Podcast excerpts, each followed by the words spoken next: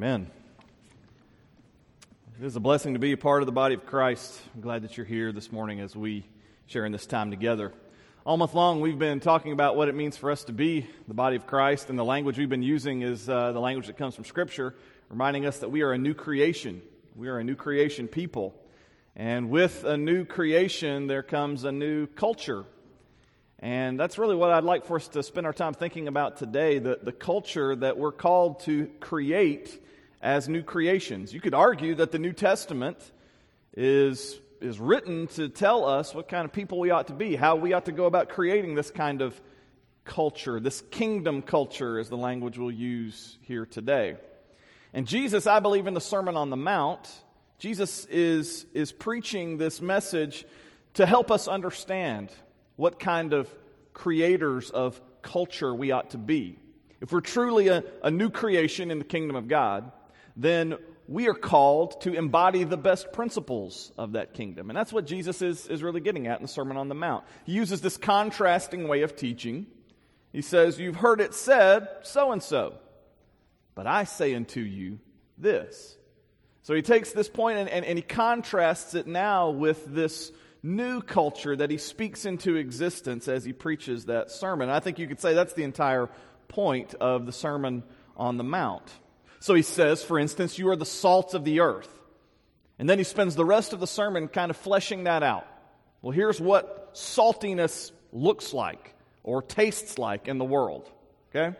Uh, he says, You are the light of the world. And then he proceeds to tell us exactly how we reflect God's light out into uh, the world.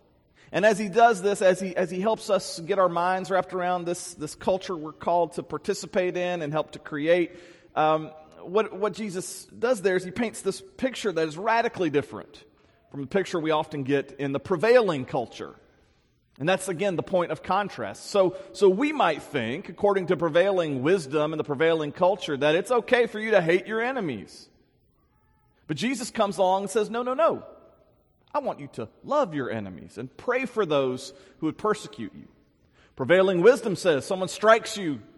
Well, the way you prevent that from happening again is what? You, you strike back harder. But Jesus says, no, that's not the way it works in the kingdom of God. Instead, we create a culture of turning the other cheek, seeking peace. All of these kinds of things that Jesus has to say. So, so in the Sermon on the Mount, Jesus here is, is pointing us, he's speaking uh, about a, a kingdom culture we're called to create. And so, how does that how does that happen? What does that look like? Well, there's a lot of things we could say. There's a lot of things Jesus says there. He says, in this kingdom culture, uh, we no longer spend our time consumed with worry, because instead we are wholeheartedly pursuing the kingdom of God first and foremost, more than any other thing in our lives. In this kingdom culture, giving and praying are, are done privately and they're done secretly, not to gain the applause of man, but instead to honor God as king. In this kingdom culture, Jesus says, the treasure on earth pales in comparison to treasure in heaven. And this, this kingdom culture that Jesus is calling us to embody and to help create, things like truth telling and promise keeping and peacemaking, those are some of the highest ideals according to Jesus in the culture that we're called to participate in and, and create. And even as Jesus teaches us how to pray, he says that, that there is to be this parallel between God's will on, uh, in heaven and the will of God here on earth that we are pursuing. He even teaches us to pray, Lord, your kingdom come, your will be done here on earth as it is in heaven, and then to spend our lives passionately pursuing the fulfillment of that prayer. And one other place, Jesus says that in this kingdom culture that we're called to embody and create, that we take speech our speech pattern, our words. We take those, those so seriously that we dare not even call someone, you fool, for the fear of the fires of hell. These are the kinds of things that Jesus points us to as he calls us to be the salt of the earth and the light of the world. It's this kingdom culture we're called to create. And this morning, what I'd like to do is spend time talking about just one aspect of that, one of those pieces there that Jesus teaches us. I'd like for us to think about our speech. I'd like for us to think about our conversations. and how those conversations can be used to create the kind of kingdom culture that we're called to as new creations in the world. You know, a conversation can radically change your life. One conversation can dramatically impact your life and shape your life, either, either for better or for worse. So, encouragement from a professional mentor, that can alter the trajectory of your career, right? And, and likewise, discouragement from that same professional mentor, that can alter the trajectory of your career as well. Who knows how many relationships have taken root, all because of an engaging and lively conversation that took place on that first date. Someone comes to you and, and they say, You know, I need to tell you something. That phrase can lead to some of the most joyous, wondrous, amazing conversations that you will ever have in your life. And likewise, when someone says, I need to tell you something, that can open the door to some of the most painful, heartrending conversations that we can have as well. A conversation can change your life. And some of us are here today bearing witness to the fact that a conversation can even change eternity. I think that's why God has so much to say in the Bible about our language, about our conversation. Uh, from the practical wisdom of places like Proverbs and James, through the teaching of Jesus and the letters of Paul, the Bible is filled with instruction on the kinds of conversations we ought to have and the kinds of conversations that just don't bear spiritual fruit at all. Way back in the, in the opening scene of Scripture, the first act recorded that God participates in there in Genesis 1, the first thing you see God doing is creating through speech. God speaks and stuff happens. He speaks and, and worlds are created. And so scholars note how we too, because we bear the image of God, we use our language to help create these worlds that we live in. We do this all the time. Some of us did it just a few moments ago. We, we meet someone new, we meet someone for the first time, and what do we do? We, we you know, shake hands, and then we begin to introduce ourselves, and, and by saying my, my name, my first name and my last name, I'm telling a story. This is, these are the people I come from. By telling you what I do for a living, I'm telling you part of my story. I'm, I'm, inviting you into this world that I inhabit. If I begin to tell you about the web of relationships I have, I introduce myself as, you know, Sonny's husband or, you know, the father to my children, or I begin to tell you just about my family. I'm inviting you into not only my family experience, but I'm inviting you into this world through the use of my language. We use language, we use conversations all the time to frame the reality in which we live. That's why God is so interested in our conversations. So two texts that we'll look at here this morning. Ephesians 4:29 and Colossians 4:6. We'll be here the rest of our time together this morning. The word says, "Let no corrupting talk come out of your mouth, but only such as is good for building up, as fits the occasion, that it may give grace to those who hear." And then Colossians 4 Let your speech always be gracious, seasoned with salt, so that you may know how you ought to answer each person.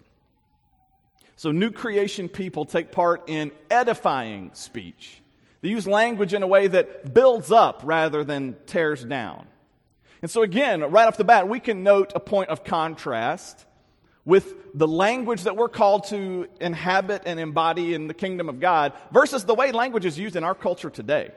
Uh, we have made an art form out of language that tears down in our culture, right? I mean, we have made a, an art form out of language that just kind of guts and skewers and cuts deep and, and tears somebody down. We have a word for that. We, we talk about character assassination. You know, I don't know if previous cultures had that word in their vocabulary or not, but we sure do, right? Because we understand how language can be used and is often used in our culture today. But you lay that right alongside a, a, passage or two like this, and it's easy to see the contrast point. That we, as new creations in the world, we don't embody that old speech pattern, right? Instead, we're called as kingdom people to language that is constructive, language that is edifying.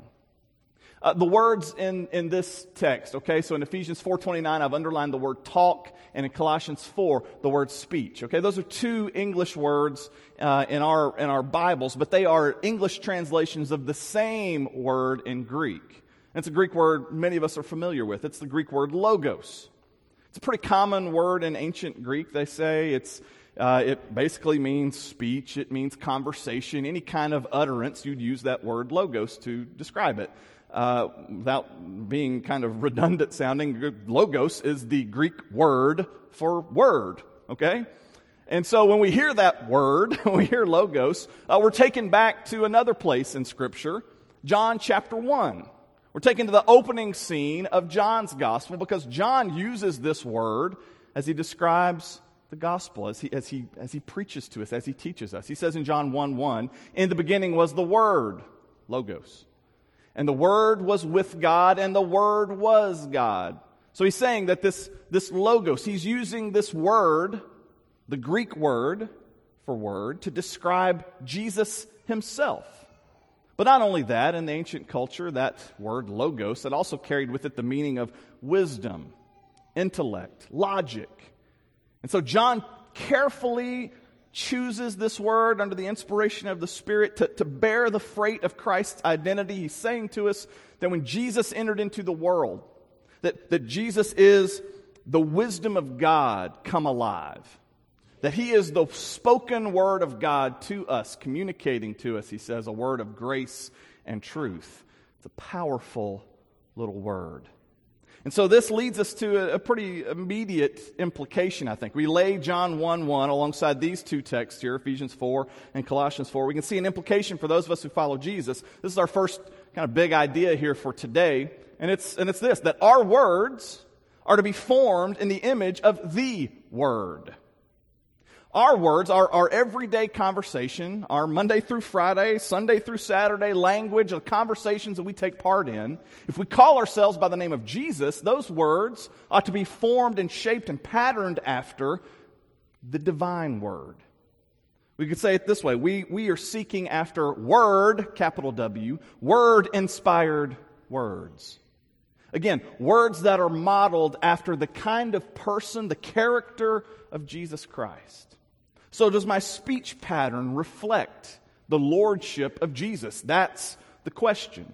And we've talked a lot over the last year or so about what it means for us to be a missional church. Well, this is one of the easiest ways for us. We use conversation all the time to create culture. Are we using conversation to create the kind of culture that's consistent with the mission of God? Words that are patterned after the divine, eternal, living word. Both of these texts use another important word that help us kind of put some legs on this idea, okay? So we go back here to Ephesians 4 and Colossians 4, and we find the same idea here again. It's this word grace. We are called as kingdom people to embody language that is gracious, that is exceedingly gracious. Gracious speech has always been a hallmark of Christianity. Always.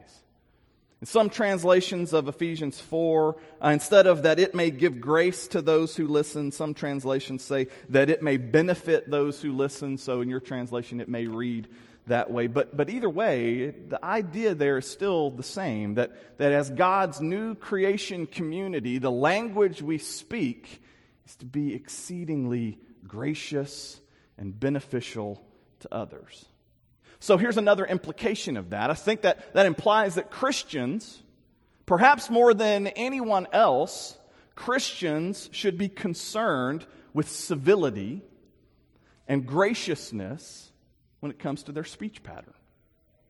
Now, again, we live in a culture, and we live in a culture that has made a cardinal virtue out of being politically correct, right?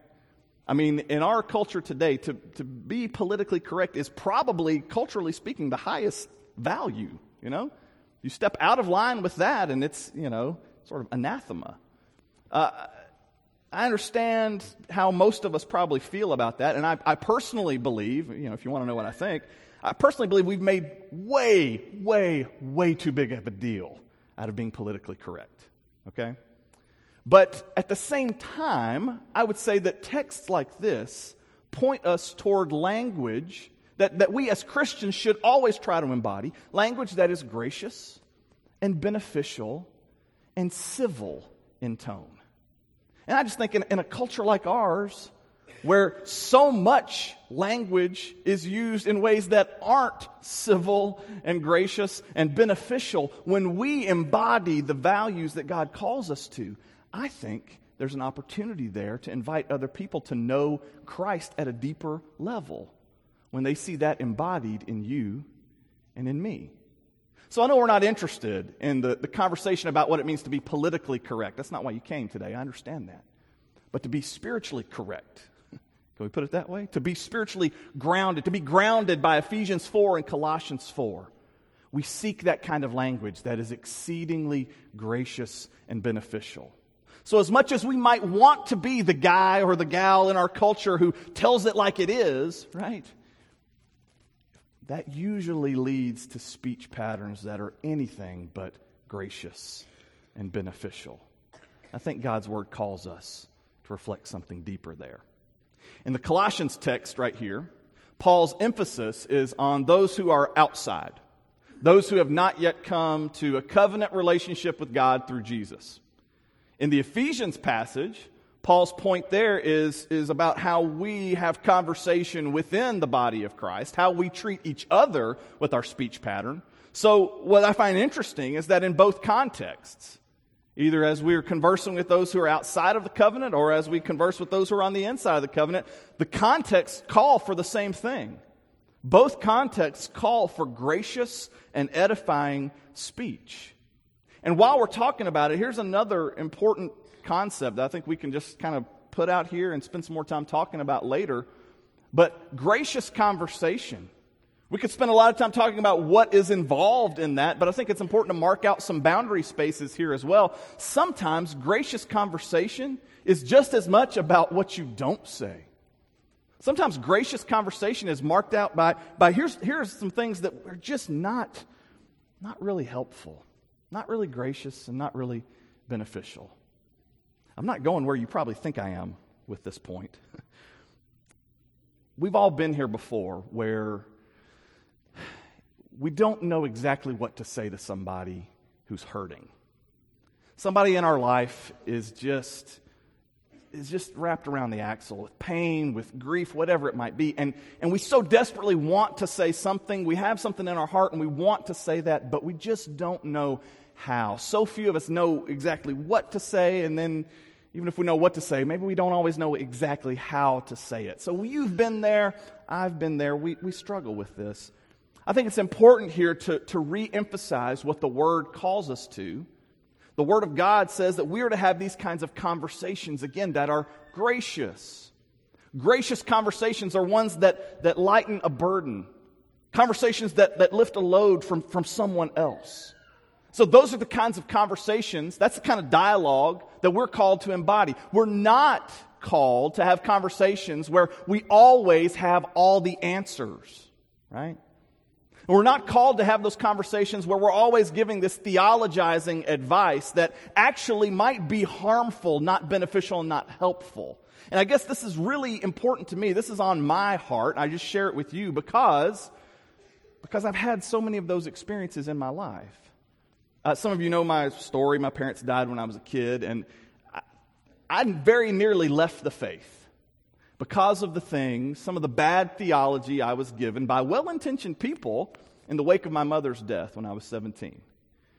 Now, again, I have to tell you that I, I am responsible for how I react to anything. I mean, this is not like, hey, someone else was responsible for, for me in my spiritual life. No, we have to be accountable for that. So please hear me on that. I'm just saying, though, as a young, young man, uh, I, was, I was offered a lot of theologizing advice because my well intentioned people in my life were trying very desperately to help me understand what was going on. I think they missed an opportunity instead to just hurt with me. At the funeral home, when we were there about to bury my mother, some people uh, from my church family, from my Christian school, would say things to me like, you know, everything happens for a reason. So God must have had a reason for taking your mother. this is not really helpful. It's certainly not gracious. It's not the kind of thing I really needed to hear. I, I learned to really. Uh, to, to really quote Romans 8:28 to people before they could quote it to me because I heard many people say, according to the Bible, God works all things together for the good. So you just need to try really hard to see this as a good thing. Wow, that is not helpful. And it is absolutely not a gracious thing to say to somebody when they're hurting, right? Uh, so, this is a popular one. Uh, God is going to give you a ministry through all of this. Well, you know what? I didn't want a ministry. I wanted my mom. And maybe the most harmful thing anyone tried to say to me at all there was that uh, God must have needed your mother in heaven. Really, the all sufficient God needs my mother in heaven more than I needed her at the age of 17.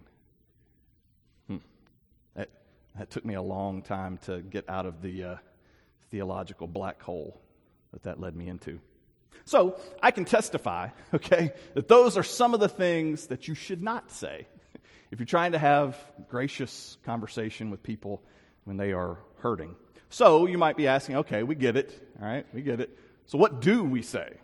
What should we say to someone when they're hurting? And I would answer by saying, well, let's start with nothing. Okay?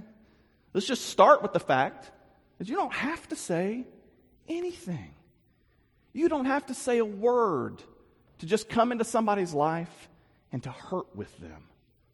You know, I found that when people are in pain, most of the time, you, you know, she, she's hurting and you want to say something, and, you know, she's not going to remember what you have to say. Unless it's something that's not helpful, unless it's something insensitive, then she'll probably remember it. She probably won't remember what you say, but she will remember that you were present, right? She will remember that you showed up, that you, that you stood by her in, in her pain. She will remember the tears on your cheek. And she will remember the warmth of, of your embrace. That's what she will remember. And, folks, you don't have to say a word to simply hurt with somebody. So, at that same funeral home, as I'm hearing a lot of these kinds of comments, this is thankfully the most formative memory I have of that day. I'm standing here, and I've told some of this story before, but we're at the funeral home, and, uh, and we're up here at the receiving line. And, and uh, my mother was a, a, public school educator in our small little hometown, and so it seemed like half the town turned out to remember Mrs. Bybee. But um, as the doors opened in the back, I saw uh, the father of a really good friend of mine. His name was Tom. And Tom walks in the door, and some of you won't remember this reference because it's really, really old, but you can Google it or whatever. But uh, do you remember Grizzly Adams? Tom was like the closest embodiment I know of Grizzly Adams. Just big mountain man, big old beard, you know, always wearing his boots, and we would ride the four wheelers at his house and go deer hunting and everything. He was just kind of like a good old Tennessee boy. Well, Tom walks in the door and he looks at the line, and it's you know wrapped around the building, and he somehow just he spotted me, and our eyes locked, and he dialed in on me, and he comes barreling down the center aisle. You know, almost like, I dare you to tell me I got to stand in line, you know. And he made a beeline for me, and this was 25 years ago. I still remember it. He comes up to me and he just grabs me around the shoulders, just hard, you know? Grabs me by the shoulders, and I could see this big burly man. He's starting to tear up. And he just holds me there for a few seconds, and he wraps his big arms around me and squeezes the mess out of me, you know? And I just, like, in my remembrance, I, I feel like he picked me up off the ground. I don't know, but he, like, just held me so tightly there for a second. And he put me back down, and he squeezed my arms again, and he turned around and walked out the door. He didn't say a word. he didn't have to say anything. He communicated everything he needed to just by being present there in my pain. So, so what you say, we understand. it, it is secondary to being present. Okay? But if you do decide that you need to say something, be sure those words are gracious. Simple words like, I love you. I'm sorry you're going through this. I'm here for you if you need me. Those communicate that, that I'm with you in your pain. I'm right there by your sides. Just let's stay in that lane, you know? We don't have to have answers to everything. We don't have to do this you know, spiritual armchair quarterback where we pretend to understand spiritual realities that are frankly beyond human comprehension anyway. Just hurt with people. And if you do speak, speak those words that are gracious, that lighten their load. Finally, kingdom language, according to the word, it is seasoned with salt. Well, what does that mean? Kingdom language is seasoned with salt. Well, salt is a preservative. It saves. It allows something to endure. It allows it to uh, be preserved, to persevere in some senses. Salt is also interesting. It's funny, if you try to describe the taste of salt to someone, how do you do that? Well, it's salty, right? what kind of definition is that? Well, uh, you know, it, it is, though. You just, salt's one of those things, you know it when you taste it, right? You just, you know it. And it has, it brings flavor. It's not bland. It's anything but boring. One scholar says that to be seasoned with salt in the ancient world, they would use that as a phrase to talk about uh, witty and amusing, clever speech. Their saltiness would then prevent them from being ignored as being irrelevant or boring. It's one of the worst things we can do with the gospel is make it irrelevant, make it boring. No, when we talk about the story of Jesus, when we talk about the Word of God, we're talking about the most relevant thing on earth, right?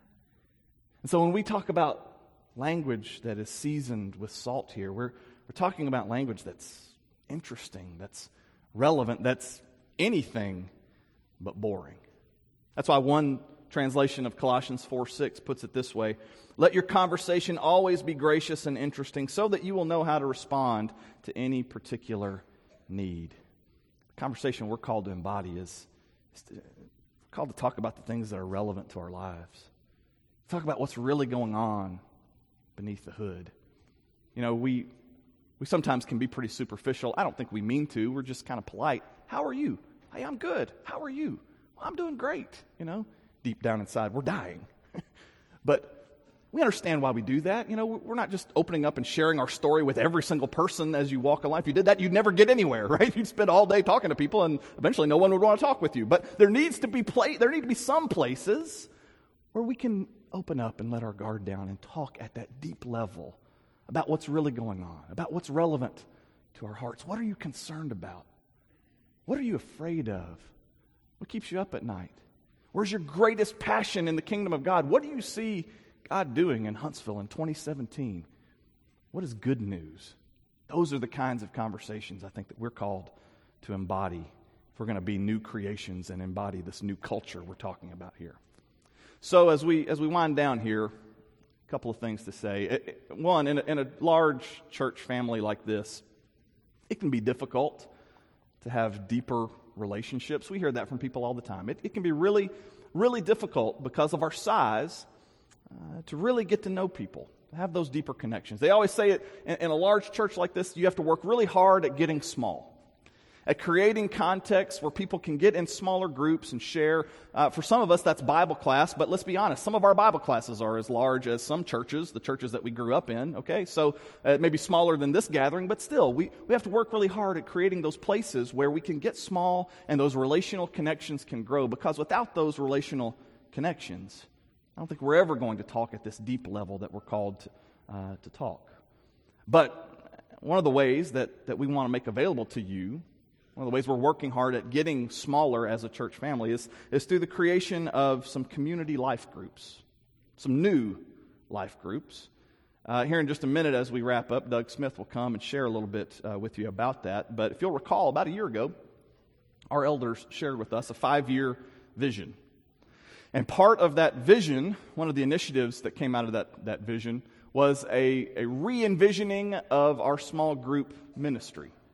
And so, after a lot of prayer and a lot of conversation and a lot of time uh, working through some things, we're, we're ready to launch those. And again, Doug will have more to say about that here at the end of the hour. But I want to close by asking you just a couple of questions for your, for your consideration. Uh, do you have godly conversation partners? Are there some women and some men in your life that you can share with at a, at a deep level, that you can have these kinds of kingdom conversations we've been talking about here today? Do, are there people in your life who you trust to speak those kinds of grace filled and salt seasoned words the Word of God calls us to today. Do you have a place where you can have those spiritual conversations about what's really happening, about what's really relevant to your situation and where you are right now in the present?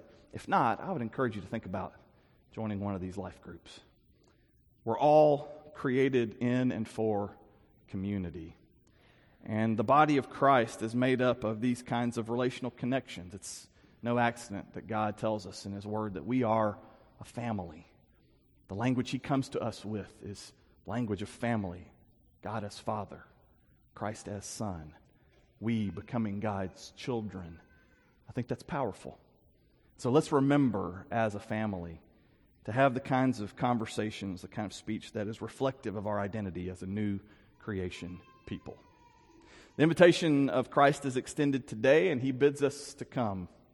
You'll see your shepherds here at the front of this room. They'll be in the back and in the balcony as well. If you have a need that you would like to express, either publicly or privately, I hope you'll do that as we stand and sing this song together. We're part of the